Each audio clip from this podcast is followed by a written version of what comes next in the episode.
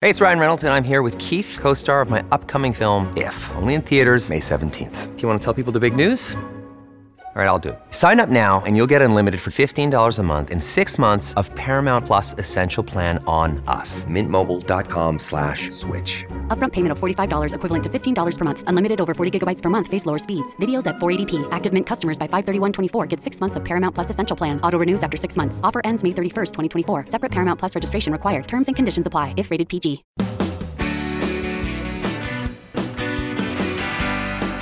It's my pleasure to welcome you to the Clark Howard Show, where our mission is to serve you and empower you so you make better financial decisions in your life. And I'm sure by now you've heard about the crash and burn of FTX. And there are lots of questions about what's going to happen to the billions of dollars of client money. Is it gone, gone, gone? It's just horrible. Speaking of ripoffs, I have a special warning for you through the Christmas holiday season. Our elderly relatives are being targeted so heavily by scams, and it's even more during the holiday season. I want to tell you how criminals are getting in their wallets so you can protect your loved ones. And got something that I want to tell you. You know, we're a week away from Thanksgiving, and we are in our Clark's Christmas Kids campaign. If you're not familiar with the Clark's Christmas Kids, it is where we collect your donations for children in foster care. And if you've done so in the past, thank you so much. If you can do so this year, thank you because these kids without you and me have no gifts Christmas morning. They're already not with their families. And then on top of it, they're left without gifts Christmas morning. And I don't want that to happen. So if you can help out, again, go to clarkschristmaskids.com.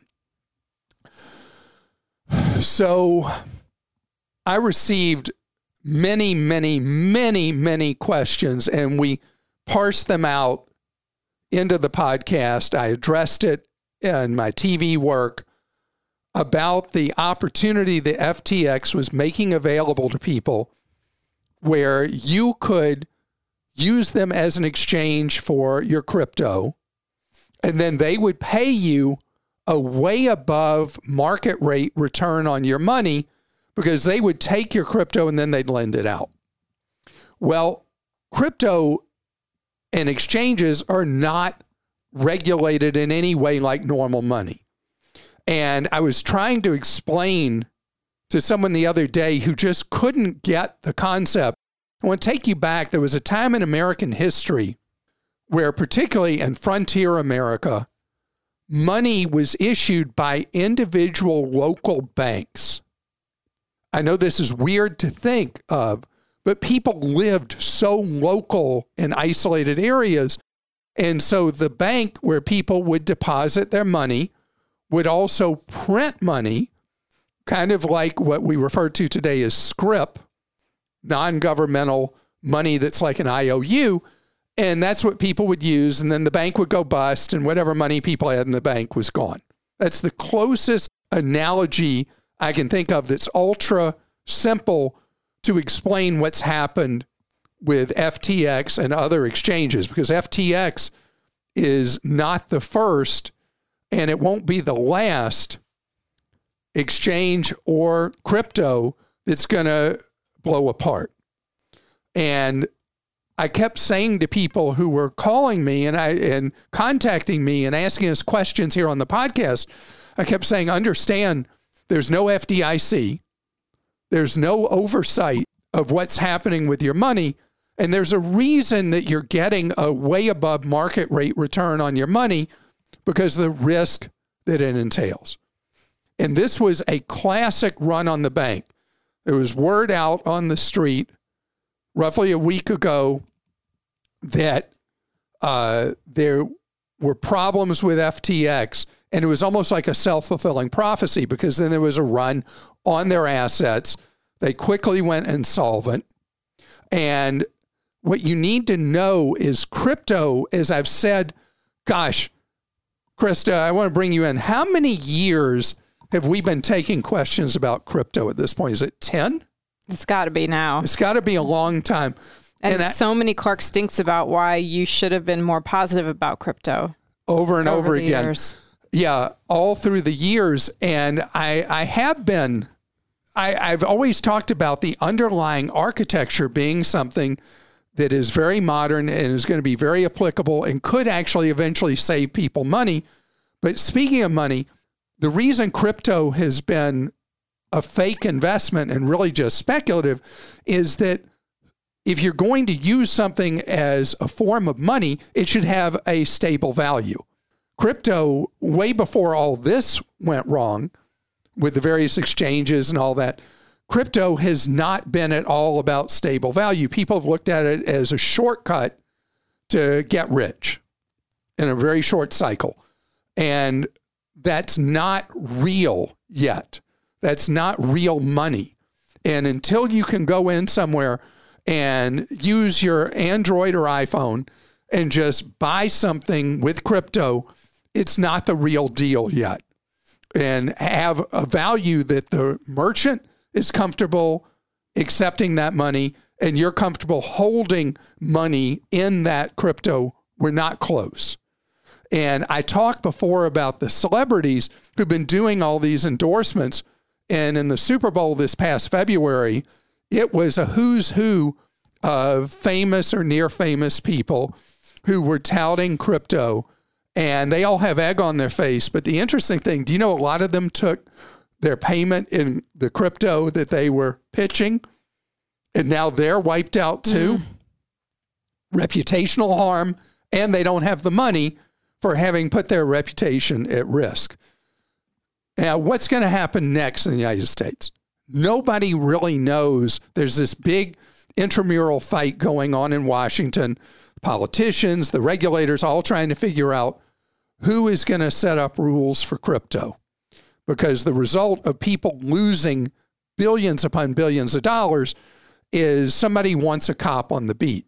But that cop on the beat has to allow the creativity and ingenuity that underlines these new forms of money to have an opportunity to flourish at the same time protecting people from scams and from insolvent enterprises. So is Washington going to get that right? Beats me.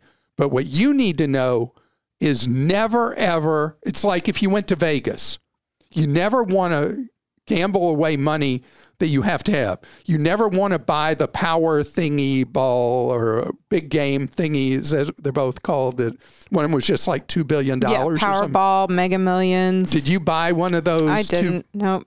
uh, anyway, somebody won, one person Mm-hmm. won 2.1 billion, even after tax. And that's Mm-hmm. a lot of money. Anyway, you never want to do what I see people do in convenience stores when there's a big lottery. They start taking away money that they need to pay their bills because they're trying to get that big score.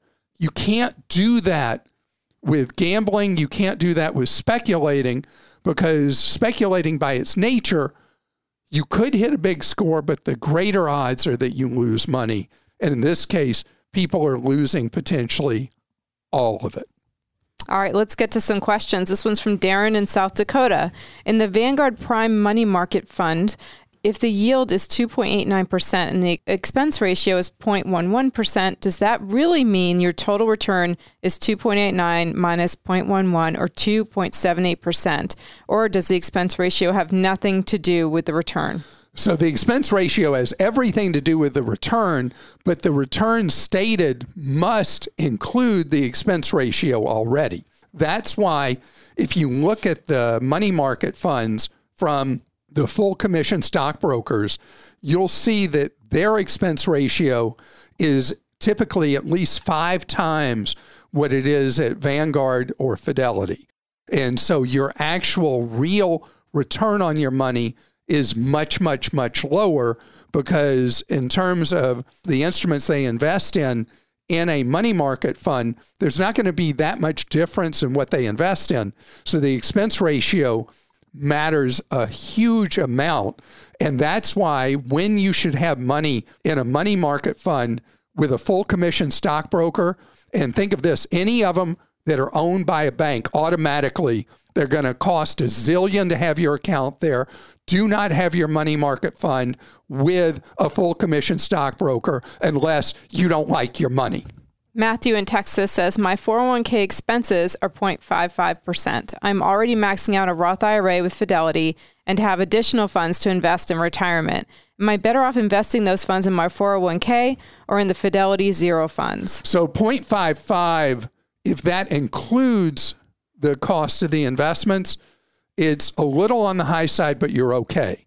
As an example, if your 401k offers a Roth 401k option, and you're paying a 0.55, that would probably be superior to doing the zero funds at Fidelity that ultimately everything you have in them would be subject to capital gains tax.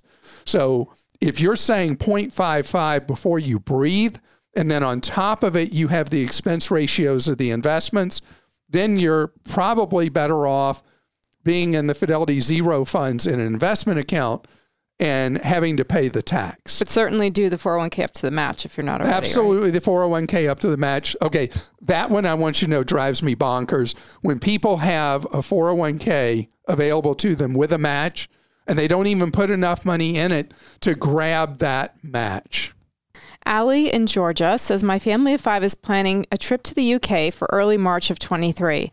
With the uncertainties of fuel prices and the war in Ukraine, I'm having a difficult time knowing when to book our flights in order to get the best price. Since there are five of us, each small difference in price really adds up. Do you have any advice? So I'm going to give you some advice that's going to freak you out, maybe, Allie. And that is this you'd likely be flying out of Atlanta, and Atlanta is in the travel industry what's known as an island market, meaning that there's no competition in that market, no competitive markets close by. All international service out of Atlanta, 97% or whatever, is done by one airline, Delta. And the fares are typically to Europe three times the price out of Atlanta as they are from New York.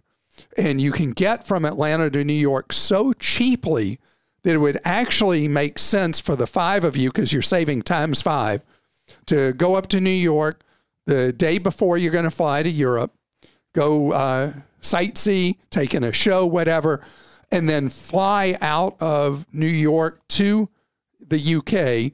And the fares to Europe recently out of New York for March and April have been around 350 to 450 round trip. I'm sure you're not finding anything close to that out of a Southeast U.S. airport, and particularly out of Atlanta. Now, if you do want to stay within the Southeast region, there's an odd thing out of Atlanta, and there's no other major market in the United States I can think of that's like this.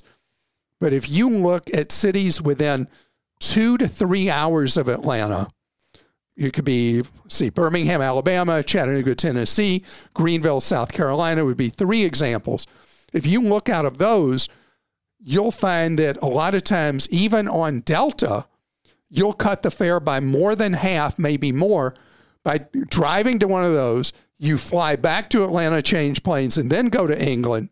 And the fare will be a lot cheaper because out of those markets, Delta has to compete where they don't in their home base of Atlanta.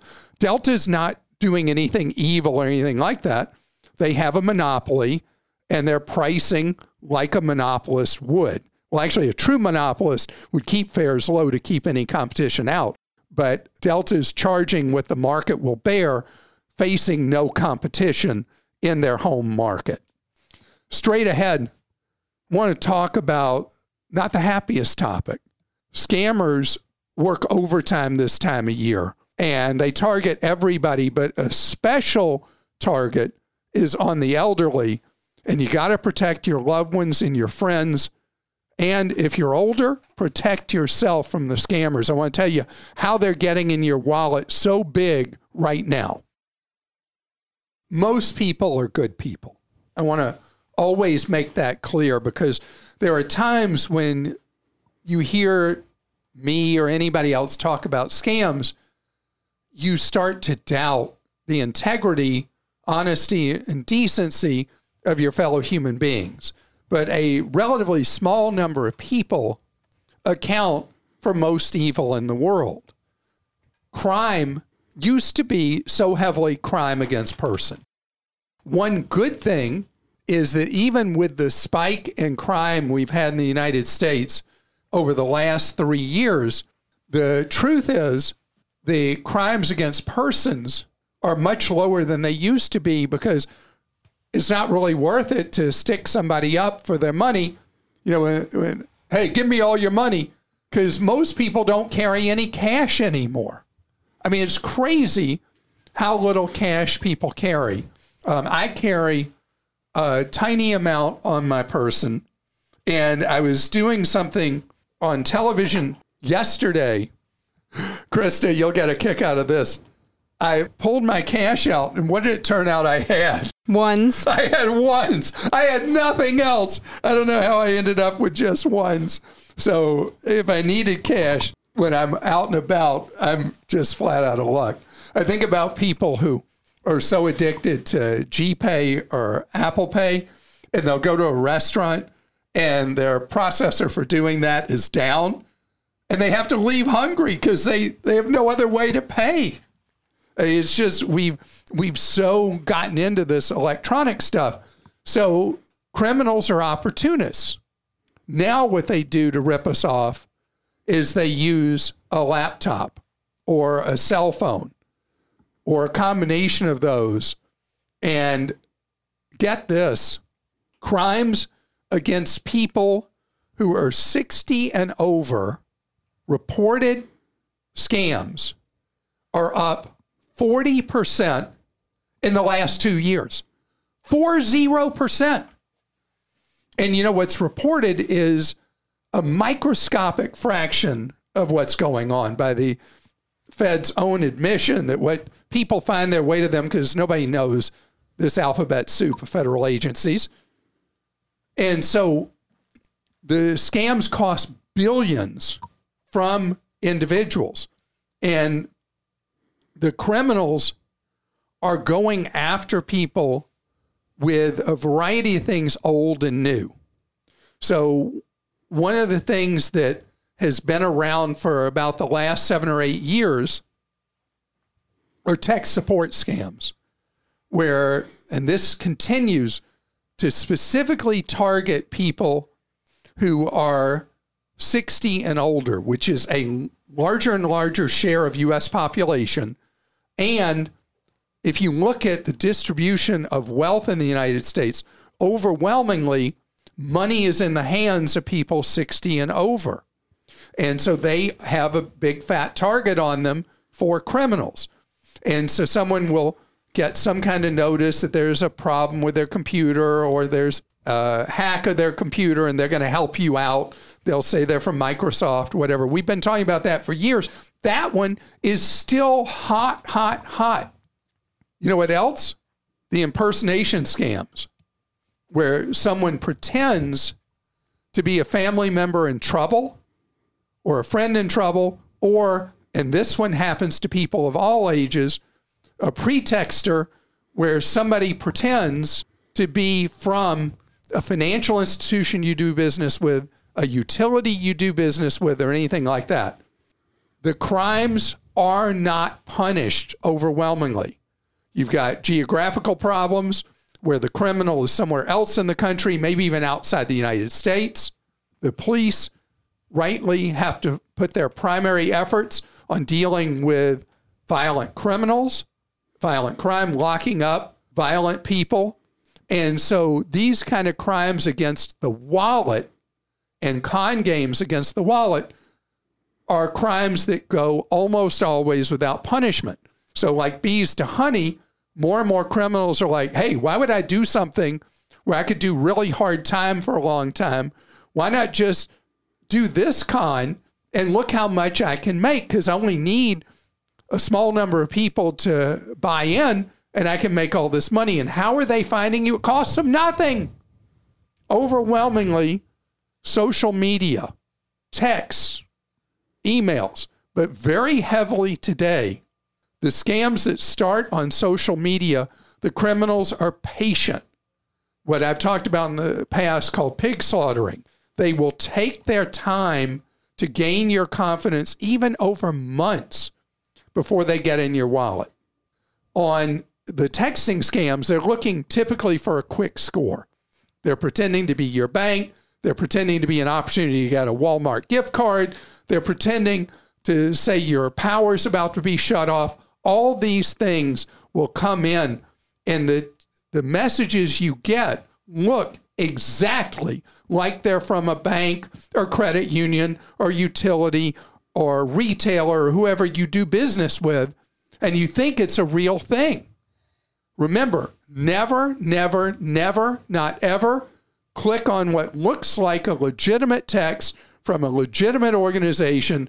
Any link in that text, never click on that link.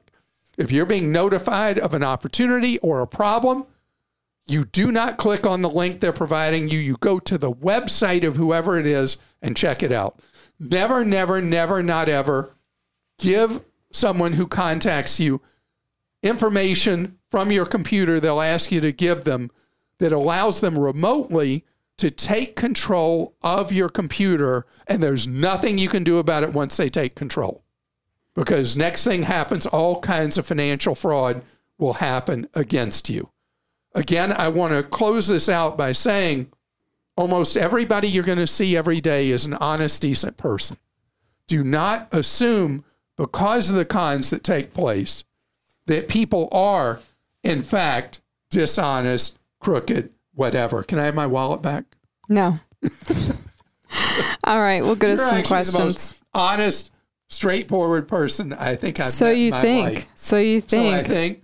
You're still not going to give me my wallet back. No, sorry. All right, we're going to start out with Len in Florida. He says, "Do you think that some retail businesses, specifically grocery chains, deliberately overcharge at checkout, hoping customers do not check the receipt for overcharges? Many don't, but I do. It happens too often to be a coincidence. It feels like a business practice. A recent example of one of the worst offenders, a store I won't identify, had a product advertised online and in-store placard as 69 cents, but they rang up at the normal 99 cent price." So, Lynn, I do not think that this is intentional crooked behavior. I think it's incompetence. And with the cycle of inflation that thank goodness is bending now, not fast enough, but it's bending. But with the cycle of inflation, I've seen over and over and over again what you have seen. There will be a price on the shelf, and then I get to the register and I'm being charged more. Retailers are stretched, they're short labor, and the prices have changed enough that they're wrong a lot. Now, one thing I do at retailers that have the capability, I use a scanning app on my phone to verify the price before I put something in my cart. I'm obsessed with prices, right? So I do that routinely at places I can do that at. You're doing the right thing by watching because I don't believe they're trying to rip you off. I believe it's just a lack of the business running efficiently. And this is from Mr. Casey in Wisconsin. I guess I'm considered to be a deadbeat in the eyes of the credit card companies since I never run a balance and play the rewards game. My question revolves around the random offers from credit card companies to earn bonus rewards.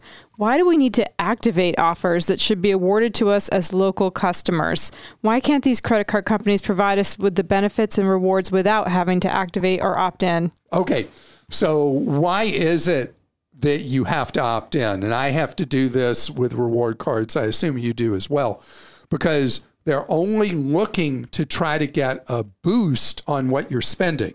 If you didn't have to register for the promotion, you wouldn't have an incentive to move credit card charging market share from card A to card B or from card B to card C.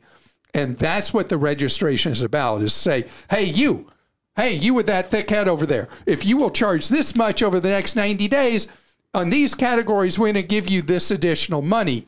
It is a behavior mod thing. And that's why that's the way it works. From Scott in Ohio, Clark mentioned you can't watch Thursday night NFL games unless you have Prime. Not true. I just log into our Amazon account and you can watch the game on your computer. I use an HDMI cord to connect and watch it on our TV for free. Okay, okay, Scott, I love this. I had not heard this. You are a genius. The only problem is, Scott, Thursday night football generally has been so lame. The games have generally been so bad all through the years of Thursday night football, even before Amazon had it, because I think the players having played on Sunday and the coaches having coached on Sunday, they don't have the players don't have enough time to recover. Coaches don't have enough time to come up with a good game plan for their opponent. And so the games are guilty of the worst sin of all. They're usually really boring. And do you know Amazon's in a big fight with uh, Nielsen because Nielsen says a lot smaller number of people are watching Amazon's Thursday night football than Amazon promised advertisers. Mm. So now they got to give them all these free commercials going forward. And I think if the games were not so lame, maybe you'd have more eyeballs for Thursday night football. That's the end of my editorializing because I could talk about the NFL till what, a week from now? Uh, longer than that, I'm sure. Longer yeah. than that. Well, what's great, a week from now, Thanksgiving, I got NFL football all day long. That's right. So I want to thank you so much for listening today. Thanksgiving is about something else too besides football. It uh, indeed it is. Yeah, I hope you love your time with your family and I want you to know you can make a difference right now. What you can do is you can go to clarkschristmaskids.com and fulfill Krista's Christmas wish list. No, actually, it is your wish list. It is my wish that someone that, will go and. That people go to clarkschristmaskids.com, that you go to clarkschristmaskids.com and take care of a foster child's Christmas wish list so that Christmas morning, that young boy or girl is in foster care, no fault of their own, not with their family this Christmas season will have gifts because of you. This is our 32nd year of Clark's Christmas Kids. Have a great day.